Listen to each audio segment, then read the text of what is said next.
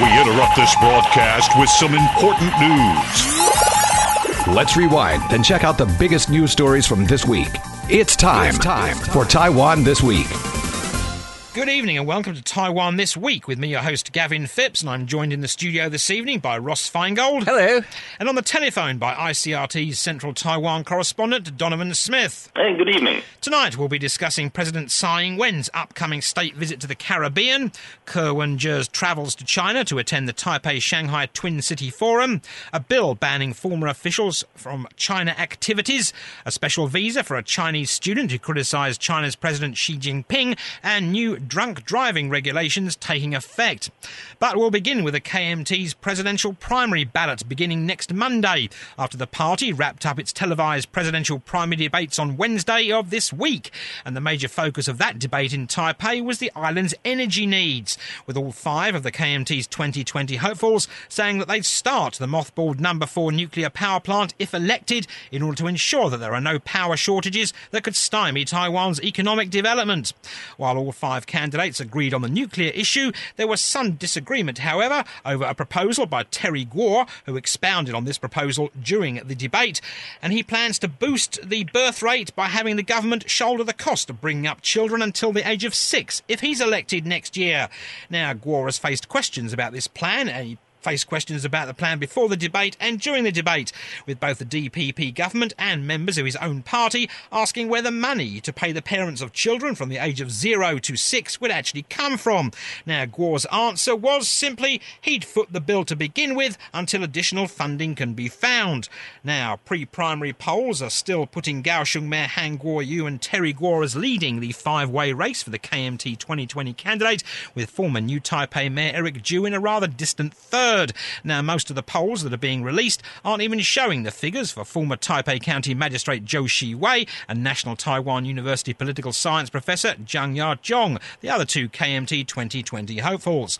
Now, the KMT Central Standing Committee has said it will announce its presidential nominee on July the 17th after it's holding its polls, which are taking place from next Monday through next Friday. So, Ross, they'd all start the mothballed nuclear power plant number four.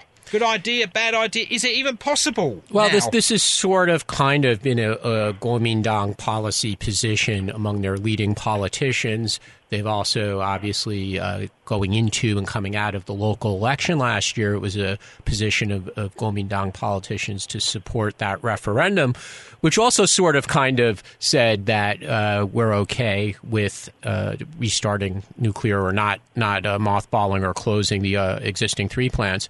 Uh, so, uh, broadly speaking, they're just being consistent with the party position. Uh, you could sort of mix in other issues into that discussion, such as uh, there simply isn't enough renewable energy, the needs of, of uh, industry, especially with the efforts to bring Taiwan uh, companies back to Taiwan from China or other manufacturing locations in Southeast Asia.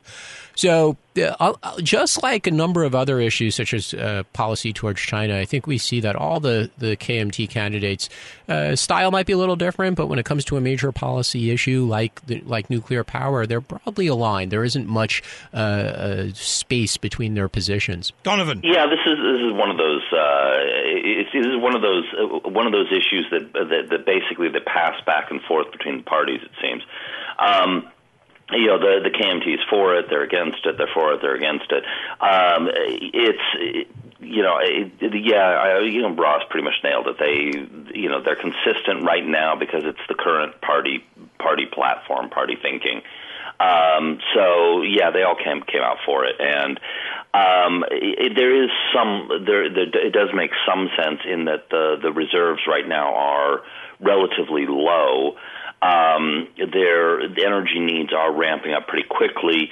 Renewables are not going to start uh, showing up in a major way until uh, a few years from now. But the thing is that even if they were to try and uh, kickstart um, the the fourth nuclear power plant, that's that's the big one.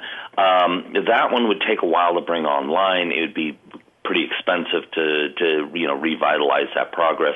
By the by the time they they have that, they should have about 5.5 gig uh, gigawatts coming out of offshore wind. Now, of course, when you say five, that's capacity, not actually what it'll, deliver.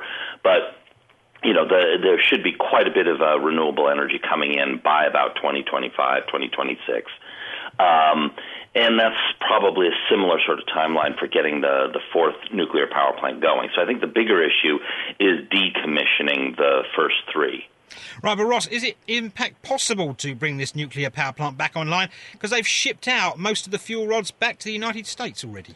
Well, as Donovan indicated, it would take an enormous amount of time, and obviously it would take an enormous amount of cost. And given the timeline to do that, it would certainly be susceptible to further political, um, I, don't, I, don't, want to necessarily call it interference, but intervention might be the right word because there could be another referendum on the issue against it. You know, a more explicit referendum. If uh, we were ever so lucky to have a simple referendum question, which just uh, was very understandable and clearly uh, expressed the public's desire not to turn on number four uh, or to turn off numbers one, two, and three. Uh, but but again, the referendum last year, uh, to the extent you believe that question was, again, sort of kind of, to use my earlier wording, clear, it did sort of kind of indicate we should continue to use nuclear power. But to, to answer your question, Gavin, uh, it, it, would take a long time and an enormous amount of money. Uh, is it technologically feasible? Of course, anything is. Uh, Taiwan does have an enormous amount of experience operating three nuclear power plants and building a fourth that they didn't operate. So they certainly know what to do or how to do it. Um, they could draw up a budget and get it through the legislative Yuan. But again, all of this would be susceptible to political intervention. Uh, I'll just make one more quick point, though. Uh, understandable, the candidates are reflecting what's broadly a, a Kuomintang policy position. What I think is unfortunate, and it's just to the detriment of the conversation, whether it's a conversation we're having on this show or the public conversation, is these are very intelligent and capable gentlemen. I, I, I think it would have been, we all would be better off had they articulated more clearly. They don't have to get too technical, but but avoid the slogans, avoid the criticism of the government, but but give us a bit more detail. You know, give the public, give the voters who are going to be answering those phone calls in the upcoming uh, uh, polling for the KMT primary. Uh, give us a bit more detail, a bit more explanation about why this is absolutely necessary, so it doesn't come across as uh, government against it, we're for it, or uh, government policy really bad, or too much pollution, thus nuclear. We're, we're, I feel that they haven't really sold it, right? They haven't closed the sale, uh, and that that's unfortunate just from a, a, a public policy perspective. And Donovan, Terry Gou's idea to give child benefit to parents from children from the age of zero to six. He's going to pay for it apparently in the early stages. Yeah, and the kids will disappear once they become seven. Um, the uh, I, the. Yeah, I, I mean, yeah, I mean, Eric Chu kind of hit him on that one uh, on some of the numbers um, uh, at the last uh, policy presentation thing the other night. Um, I, I, it does seem a little bit impractical uh, to cover all expenses. I, I suspect that if you if you were actually elected or pressed really hard on the details, he'd probably come up with something that's a little bit more along the lines will cover some or a bunch of the costs that would be higher than what is being currently covered um, but not quite everything because I, I don't see them, you know, it being feasible for the government to come up with it. And also, you know, what is a reasonable cost for you know a four-year-old? You know, what does that include and what does it not include? So, I mean, there's also some leeway there in, in that he could say covering all the costs. That could be you know the food and electricity, you know, it, and some clothing, but doesn't include school. Uh, you know, so there's a lot of variables in there. So I, I think he's got a lot of wiggle room. And Ross, he said he's going to pay for it himself in the early stages. Well, that certainly would be a bit unusual to have uh, a wealthy individual pay for something so potentially enormous for, for the public benefit. I suppose we should welcome that. However, it would certainly be even more unusual if it was the elected president who was uh, personally covering these kinds of costs. I will say this, unlike my earlier comment with regard to the, the nuclear issue, it, it's good that people are getting into the details of an important public policy position or issue. And it's also very good that uh, the Kuomintang candidates could have a conversation about something other than China policy or even nuclear policy, so that uh, the public policy discussion more broadly, whether it's within the Kuomintang uh, primary process or just uh, the, the, broader public policy space, we could talk about some other issues. So I, I, think that's very positive. And going into the presidential election, regardless of who who wins the KMT primary, so if Gou, if Gou wins the primary, he'll continue to talk about this.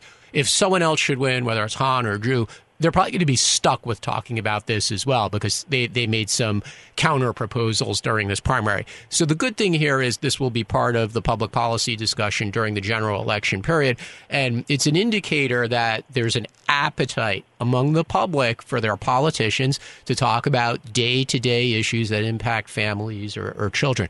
That's a positive, right? We're not only going to talk about China. And that's also a bit of a warning to, to President Tsai.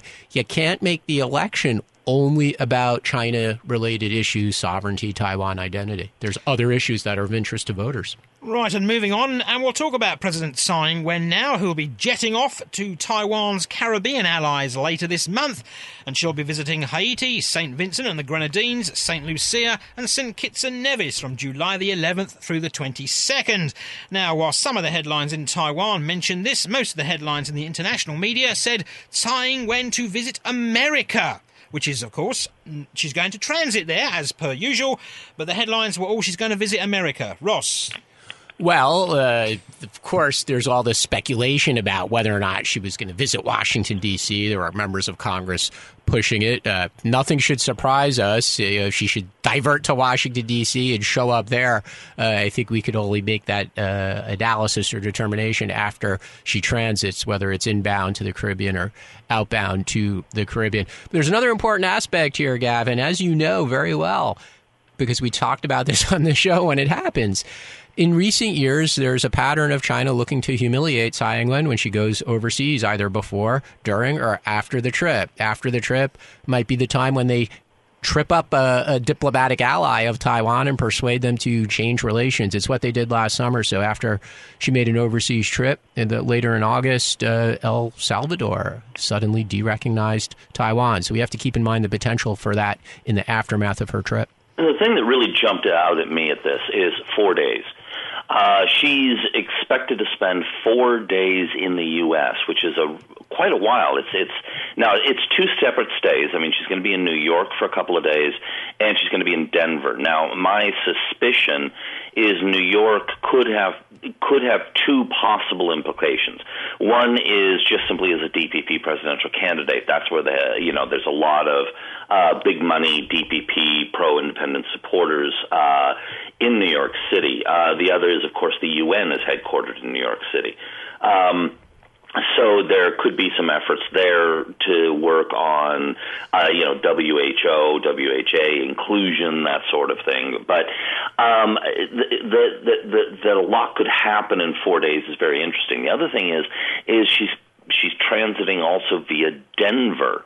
Now, of course, that puts her right in the center of the country, whereas generally, traditionally, she goes, you know, the uh, Taiwanese presidents go through the periphery. They go through Hawaii, which she went through last time, Los Angeles, um, and this time she's going straight smack dab right into the center of the country, which is there is a little bit of symbolism to that. Um, uh, now, how significant it'll be, I don't know, but it's an interesting place to pick. Now, the other thing is is that the governor the governor of Wyoming uh, in spite of a, a, a big spat with the mayor of Cheyenne. But uh, the governor of Wyoming is doing is, is apparently working really hard and is publicly very hopeful at getting the president of Taiwan to visit uh, his state. Um, and he's working with the the State Department on trying to make this happen. So this is interesting. So uh, you know, as Ross noted, where she may show up or turn up during those four days. And again, that's what really jumped out at me. Four days. Uh, you know, it, it, that's a lot of space and a lot of time for a lot to happen. Of course, D- Denver and New York do have to be confirmed, Ross. But I mean, obviously, understandable what Donovan said about New York. But why on earth would I'm going to say this as an English person? Why on earth would anyone go to Denver? Well, la- last year she went to Houston, right? So uh, they I would say she's she has experience going through the center of the country, although it's in the south. Uh, Chen Shui-bian also went to Houston. Uh, he did. He went to a you know a Texan style meal and, and I think a baseball game, if I recall correctly, with uh, then Congressman uh, DeLay, Tom DeLay, who subsequently had some legal trouble, uh, but uh, that that got a lot of news attention. Right, my good friend Chen Shui-bian, we're going to treat him like a president. Tsai Ing-wen got a, a, a motorcade by headed by the the Houston police and went to NASA. And the foreign minister, Joseph Wu of Taiwan, immediately sent a tweet that said, Houston, we have a president, uh, which uh, he may have thought was entertaining, but for Americans is, is a, you know, not, uh, not, not very uh, eye catching, actually, because the Houston, we have a line has been used uh, way too many times over the course of the last few decades. Uh, so I certainly encourage the foreign minister to be a bit more careful with his tweets and, and think about what the content, uh, because we know he'll be tweeting a lot during this trip. Uh, but uh, Denver, you, you, could congregate a lot of people. Um, that might be one motivation. You could co- easily congregate staff from the various TECROs in the, in the western half of the United States. It would be very convenient for them to, to call in all the, the office heads or what we would call for other countries uh, consul generals. Uh, you could also congregate Taiwanese uh, Americans from the western part of the United States, uh, other politicians who might be uh, American politicians who, who might be uh, nearby. It would also, again, be easy. There's a big airport, a lot of flight connections.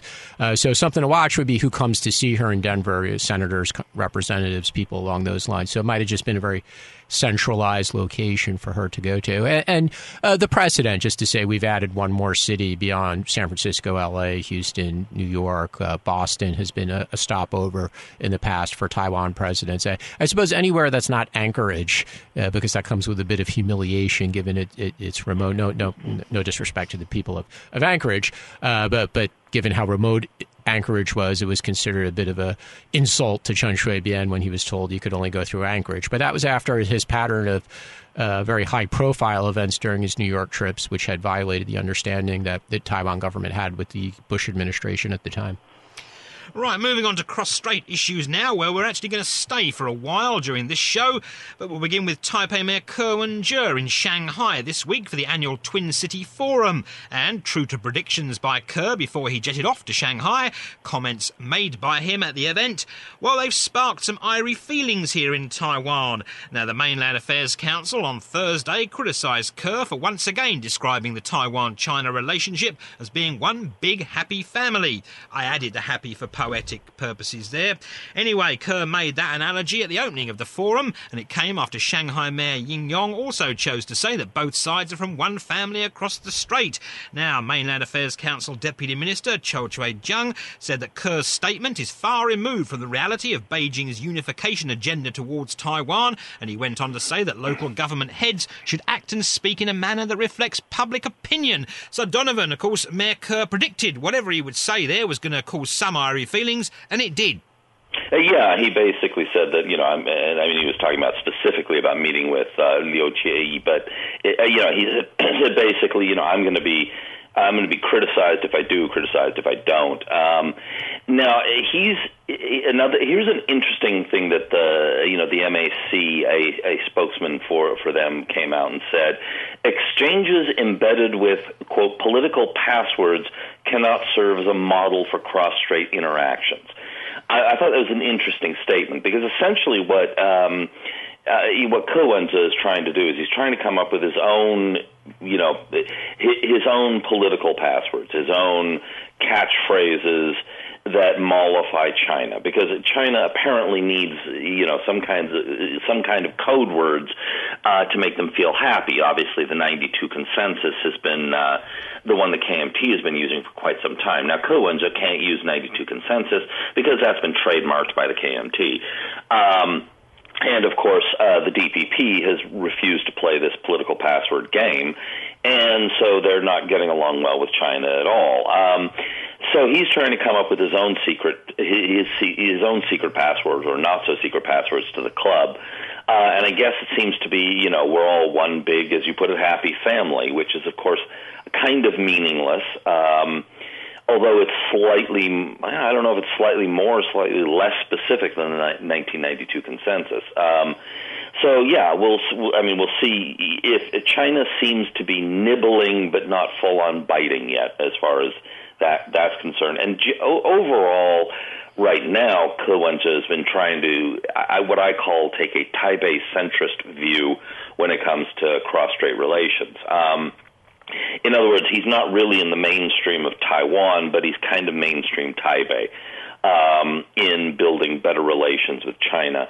Uh, and the other thing is is that you know this he's been playing this kind of international diplomacy game for a little while now with China, uh, which I, is iffy. He's not very good at it. He's a, he's very good at cutting through nonsense and red tape uh, when dealing with the city government, but dealing with nonsense and red tape is not exactly how you deal with China in diplomatic circles. That's that's a very very different. Uh, uh, a very, very different uh, proposition, and this is not really his area of expertise, and, and, and he's a local government head. So, the the central government is obviously a little bit concerned, and probably should be.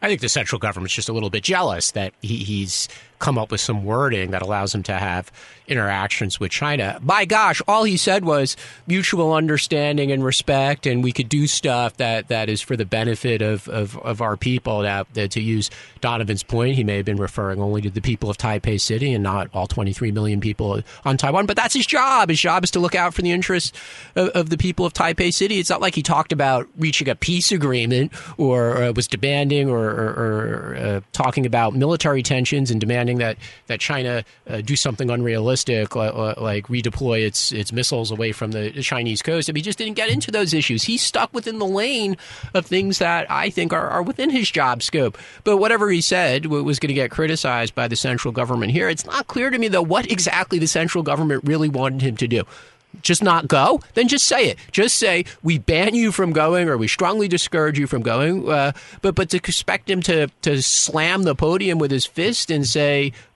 Well, again, it's not clear what, what the, central government would have wanted him to say. You want him to slam the podium and say ROC forever? Well, he's not going to do that. We already know the guy is, doesn't even share the Kuomintang's position, as, as Donovan mention, right? I mean, he's he's certainly closer to the DPP than the than he is to the KMT when it comes to the nature of the relationship between China and Taiwan. Maybe he could have called it one big estranged dysfunctional family. It sounds good in English. Uh, a bit a bit odd in Mandarin. I'm trying to think what it would sound like in Mandarin. Uh, they're, they're, you, uh, have to keep in mind the, the style of those those Chinese communist officials, right? They're all typically very dour. Uh, I think their mouths would have dropped to an even more dour and sour look had he said that. Anyway, on that note, we'll take a short break, but we'll be right back after these rather important commercials.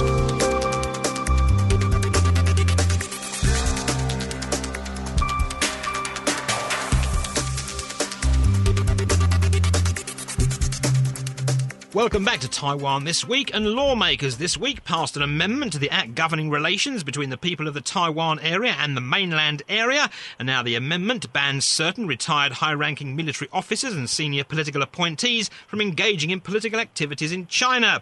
And if you want to know who it actually affects, well, it affects military officers ranked Major General or higher, deputy chiefs and chiefs of the Defence and Foreign Ministries, the Mainland Affairs Council, and the National Security Bureau, as well as the heads of intelligence agencies and they're all going to be banned from attending political or military events organised by the Chinese government. Now, those found in violation of this new law, well, they face having their pensions suspended or cut and a fine of up to 10 million NT. Now, the government says the new law will affect some 2,000 retirees from those positions. Now, Ross, you're often a critic of these laws they introduce banning cross strait exchanges. Well, the, the problem, as often is the case in Taiwan, is there were existing laws. The issue was enforcement or lack thereof. So now we'll just rewrite the laws the the big problem now is, and this is not the only law that has been recently revised with this issue in mind. So there's other national security secrets related laws that have been revised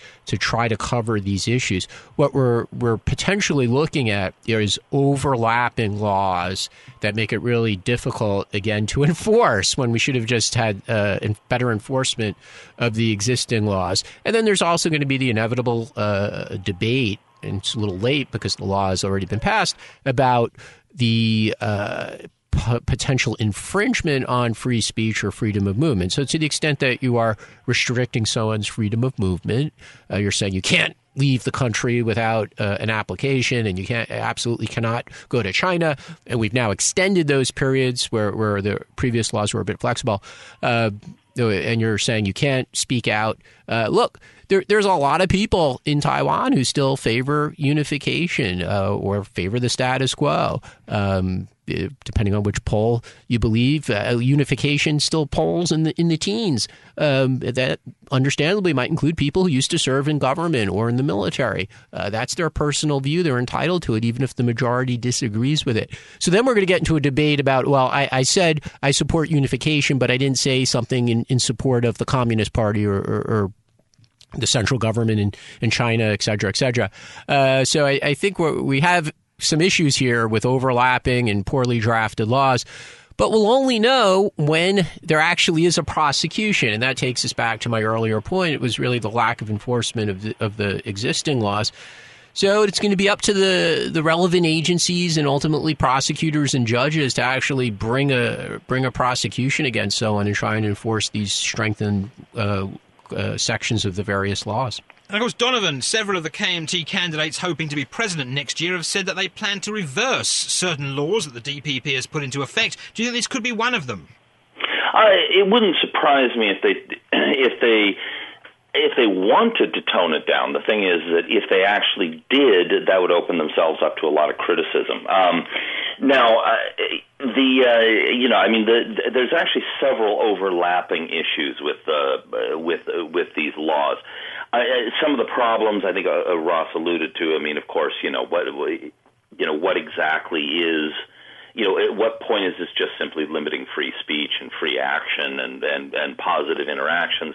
On the other hand, uh, you know, they they did increase uh, regulations re- related to people who've had access to classified information. Um, I think that's a, a, a sensible national security issue. Um, there's there, there, but it also wanders into the tricky area, which they did, you know, explicitly mention, is you know, it, it related to the dignity of the nation. Um, in other words, it's a little bit of, of a weird situation of uh, Taiwanese politicians or government officials going to a foreign nation and showing obsequious behavior or honoring the uh, you know the state symbol, symbols or uh, ideology of that nation when that nation is threatening you militarily. Um, you know, the, the I guess the closest analogy I could I can come up with is you know when the Americans would go, you'd have some who'd go to the Soviet Union and and uh, you know would be a, a show of obsequious behavior toward toward national symbols there. But then again, the U.S. didn't ban that. Um, but it's, because Taiwan and China have a kind of a weird relationship, of course, uh, with a lot of the generals and, and so on and so forth, are still very pro one China. Um, you know, and they're, they're, they are the military, you know, a lot of these generals are, ironically enough, the representatives of the only standing military for China, because, of course, the People's Liberation Army in China are actually the armed wing of the Communist Party. So it's kind of a weird situation there. Of course, Ross, it makes it difficult if, if obviously an official does go to China and they play the Chinese from the PRC national anthem does the official then not stand up and look like a bit of a plonker and possibly be banned from going to China? Well, again, to go to my earlier point, will they be prosecuted? So, uh, anyone who falls within the, the, defined or the covered group of former uh, civilian or military officials, if they are at such an event, uh, they stand up, uh, they might they might be subject to prosecution. Uh, but you know, Gavin, you, you offend my dignity nearly every time I'm on the show, but I, I don't go crying to the prosecutors seeking justice. Uh, so, uh, is, as Gavin, uh, sorry, as Donovan pointed out, you know, the, there is a risk of, of kind of unclear, vague definitions of what might be a crime, and, and then we're going to uh, potentially prosecute people for that. Uh, it, it, seems to be as much about electoral politics here in Taiwan, right? We're the tough on China uh, party. And if you're not for it, then you're obviously against it, and you're obviously thus in support of a communist party takeover of Taiwan. I mean, that's that, that's clearly the narrative that that the DPP and, and the president want to put into the uh, public discussion space going into the election, which is only six months away. And Donovan, I believe the KMT did actually say that about this law. It's basically they're playing politics ahead of the election. Well, yeah, I mean that's definitely part of it. I mean, um, you know, from a purely uh, uh, political calculation point, I think Ross is, is is absolutely correct. I mean, the the DPP, uh, the the position um, on national sovereignty is pretty close to the median uh, in Taiwan public opinion, um, and it's and so she's playing, and every time she does something that shows strength or against China, and, and this is something that's been true going all the way back to Lee Teng-hui, is is that when you know when the leader stands up to China and shows some strength, people tend to rally around the flag and rally around the leader. Um, and so, yeah, the you know the this is the the DPP equivalent of wrapping themselves in the flag. That that that's really kind of what it boils down to. The KMT equivalent of wrapping themselves up in the flag is more literal. They literally will wrap themselves up in in in the ROC flag. Um, but the, the, the, those are roughly the equivalents that they're they're dealing with. So yeah, there, there's a lot of electoral politics going on here. Right, now the Mainland Affairs Council this week, on Tuesday in fact, granted a special student visa to a 21 year old Chinese student who applied for long term residency in Taiwan after he criticised China's President Xi Jinping in a live stream video in March. Now, Li Jiabao is an exchange student at Tainan's Chia Nan University of Pharmacy and Science, and his visa actually expired on Tuesday, which is why the Mainland Affairs Council gave him a special student visa. Now, Ross, we've talked about this before when it actually happened, when he came here seeking asylum. Now they've given him a special student visa to say another six months. But of course, then you get what's going to happen after six months. And this takes us down the line of what the, gov- the government seem to be dithering around with these people that are seeking asylum, but they can't get asylum. So what do they do? Well, the easiest solution would be to uh, remain in Taiwan as a student, or in the case of uh, Lam Wing-Kee, the bookseller from Hong Kong, uh, seek employment. And there are existing regulations, and either you qualify or you don't. Either you're both the employer as well as the potential foreign employee qualify or, or you don't. You're the, either you qualify to hire your company is large enough, et cetera, uh, to hire a foreigner, and you meet the, the qualifications for being for getting such employment or you don't. And and uh, that would be the safest solution for the government because then they don't have to give anyone asylum on a case by case basis. As we've talked about previously, Gavin, uh, currently there there is no legal uh, basis. There is no law to give asylum to people from China or Hong Kong. So it's handled on a case by case basis. As I'm sure many of the listeners remember, there's also no general political asylum law. Uh, there's one that's been in the legislative Yuan for a number of years, but it hasn't progressed. But that law was drafted specifically to exclude people from uh, China, Hong Kong, and Macau. Very interesting, Gavin. Just this week, uh, in the aftermath of the, of the events in Hong Kong, there is now a movement. Uh, people in the human rights community are saying we should pass an asylum law that specifically gives asylum to people from Hong Kong, uh, so that we're going to start giving asylum to people who participated in invading the LegCo in Hong Kong. I, I personally think that would be uh, a peculiar outcome for Taiwan to start granting asylum to people simply because they participated in street protests uh, or may have even been arrested for participating in a, in a street protest uh, because there are basic crimes that you commit when you uh, engage in street protests, such as disturbing the peace. Uh, to me, that's that's not really a basis for an asylum claim.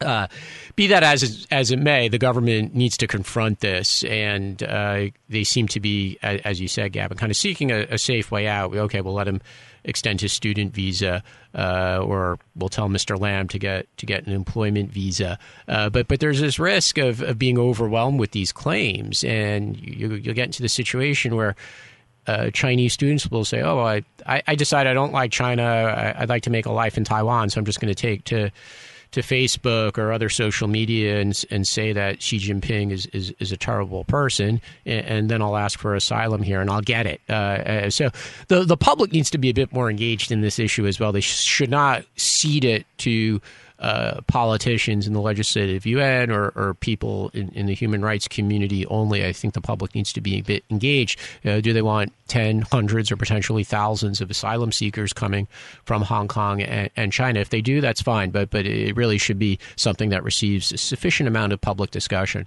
Donovan, a topic for a referendum, maybe? Possibly. Um, I mean, the, the, they've just changed the referendum law in such a way that it makes it hard for anything to pass. Um, so I'm not really sure that it's it's open to, and you know, I, I'm not I'm not sure that uh, you know that this is I'm not sure anything right now is going to do well if, if you put it to a referendum. Um, I, I think that one way or another, the government ha- is going to have to come to a conclusion on this. They're going to have to provide uh, clear guidelines on asylum and you know what apply, what, you know what you know what can account for asylum and what can't. There needs to be an asylum law of some of some type. Um, you know, Taiwan does quite a bit in the international community and you know talks quite a bit about how it's a a responsible member of the international community. This is one of these holes um, that Taiwan kind of needs to plug if it wants to, you know, uh, portray itself as a, as a as a model internationally and as a good as a good international citizen. Um, and the you know the but there needs to be some clear guidelines. Um, you know, as Ross alluded to, you, you know, there could be a situation where people just simply show up. Uh, you know, they they get off the plane and say, you know, death to Xi Jinping, and and you know, I want asylum. Yeah, there there needs to be some clear uh, some clear guidelines on what would qualify someone and what doesn't. Um, I I don't think that uh, civil disobedience uh, in a in a foreign country is something that should disqualify them. Uh, quite often, that's exactly what you need to do, especially when you're dealing with a, a repressive uh, situation, which it's iffy right now whether Hong Kong you know, would meet that qualification. But the you know the, the the I guess the point being is there does need to be a law in place. There needs to be standards that can be applied, so that going forward you don't have a situation like this student where you know did he do it on a whim? Did he do it intentionally? Is he trying to game the system? Is he try, you know I, you know there, there's so many we don't really know what what this student is up to or why he's doing it. For now because there are no standards and because there are no guidelines the government kind of should I, I suppose uh, you know give the this kid some leeway. But going forward so that this situation if it comes up again they should have clear guidelines in place so that you know people know where they stand and the government knows how to act when something like this comes up. Right, and before we go this week, new increased fines for drunk driving came into effect this Monday, following the lawmakers passing amendments to the Road Traffic Management and Penalty Act. Now, motorists and motorcyclists convicted of DUI offences well, they're now facing basically the biggest fine is 210,000 NT after your third offence. Passengers in vehicles driven by a drunk driver are liable to fine of up to 3,000 NT. People who fail to, or refuse rather, to take breathalyzer or blood tests face a fine of 180,000 NT. And people on bicycles caught riding under the influence of alcohol will, for the first time, be liable to fine of up to 1,200 NT. But obviously, this Ross is part of the government's plans to actually crack down completely on drunk driving. Do you think these fines are enough, or other actions should be taken? Other actions should be taken. This goes back to enforcement issues, right? Too many people were getting away with this. Uh, it comes up every few months when there's a, a horrific accident or, or crash or, or deaths. Um, and it's been a long running problem. Uh, the the statistics, you know, the number of road deaths, deaths from accidents um, or DUI related incidents on, on, the roads is still alarmingly high. Uh, so it's it's also an educational culture issue. You know, whenever there's any type of uh, traffic incident, whether it's involving the the, the buses or, or, other other matters, you know, we always talk about the lack of a safety culture in Taiwan or things that could be done to improve the safety culture. Simply passing uh, or enacting into law larger fines or saying, "Oh, well, we're, we're going to find the passengers as well." It's probably not enough. Right? There, there, are other people in the in the chain here: restaurants, bars, for example, restaurant staff, bar servers um, who, who, provide the drinks to to patrons who then get in a car. Car parking attendants, uh, if it's a, a, garage that's manned by, by personnel, not not automatic. Uh, the the automated uh, breath breathalyzer devices uh, can mandate those to be installed in, in vehicles. That that would be a, a, great solution, and certainly something Taiwan is capable of, given Taiwan's enormous and impressive capabilities with, with technology and, and even uh, advances with autonomous vehicles. I mean, these are this is a space that Taiwan is really good at. Uh, so there are other things that could be done rather than the somewhat cosmetic, uh, just say, oh, we'll increase the fines. Donovan, so there you go. Fines enough or more action taken? I, I think this is, this is just idiotic. Um, the the you know the, the fines were pretty high already, um, and it, increasing the fines. Th- this is very very much along the lines of you know, the government wants to be able to say, "Oh, we're doing something." It, it, it's not. They're not really dealing with the the root causes, and that the you know to really make their point, they they can do what they could have easily done two things. One is increase education on the issue, and the second is to uh, conduct more to, to do more enforcement. I guess more more road checks, more of this this sort of thing. Raising the fines doesn't really change anything. Now, creating a situation where you're penalizing passengers now that moves into a whole tricky area here. I mean, that is you know does the person know? Does the person not know? Did the you know did they have a you know a chicken soup which had some alcohol in it and thereby you know and because they went to a wedding or went to a banquet and then suddenly the person who happens to be in the car with them is being fined who may or may not even knew that the person had the soup. I mean it, the, the, this is moving into an area here which is absurd and penalizing somebody for being in the same vehicle as somebody else uh, you know, who may or may not have, who they may or may not know had alcohol, because of how much alcohol is consumed in hot pots and soups and things like that, or may or may or may not have known whether or not they crossed the line. Uh, you know, are, are we going to sit and say, well, okay, now let's see, you're you're a male above a certain weight. That means that the you know your legal limit is is two beers. But if you're below a certain weight, so what's your weight again? How many beers have you? This is this is this is absurd. Penalizing the the, the passengers it, it goes it, it goes outside uh, outside of the realm of a clear act of of of a crime. It's it's punishing people for just simply being bystanders in a lot of cases. Um, Ross, so that's ridiculous. And then moving on, people on bicycles they want to fi- they want to find people on bicycles uh, this to me is is ridiculous somebody on a bicycle who's drunk is not going to kill anybody you can't ride a bicycle into somebody and kill them. it's understandable if you put in laws relating, to, you know, when you're considering somebody driving a car, but a bicycle. Um, you know, in a lot of for a lot of people, using the bicycle is a is considered the safe alternative to driving a car. Um, you know, they're they're only a danger to themselves; they're not a danger to other people. And Ross, very briefly. Yeah, one quick point uh, is, is, also uh, as far as education. Let's make an example of people, not just on the criminal side, but the, even the DPP in their leadership, in their legislators. They have several politicians who have been convicted of DUI uh, crimes. They should have a no tolerance policy. Throw them out. No second chance for politicians who, who actually have this on a record on their record. Let's make an example out of them. And that's where we'll leave it here this week on Taiwan This Week. And I've been joined in the studio today by Ross Feingold. Have a great weekend. And on the telephone by Donovan Smith. All right, have a great, great evening. Who won't be riding a bicycle if he's been drinking. anyway, thanks for tuning in to this week's edition of Taiwan This Week here on ICRT with me, Gavin Phipps. And don't forget to check out Taiwan This Week podcasts on iTunes and Android podcast apps where you can get access to all our previous shows.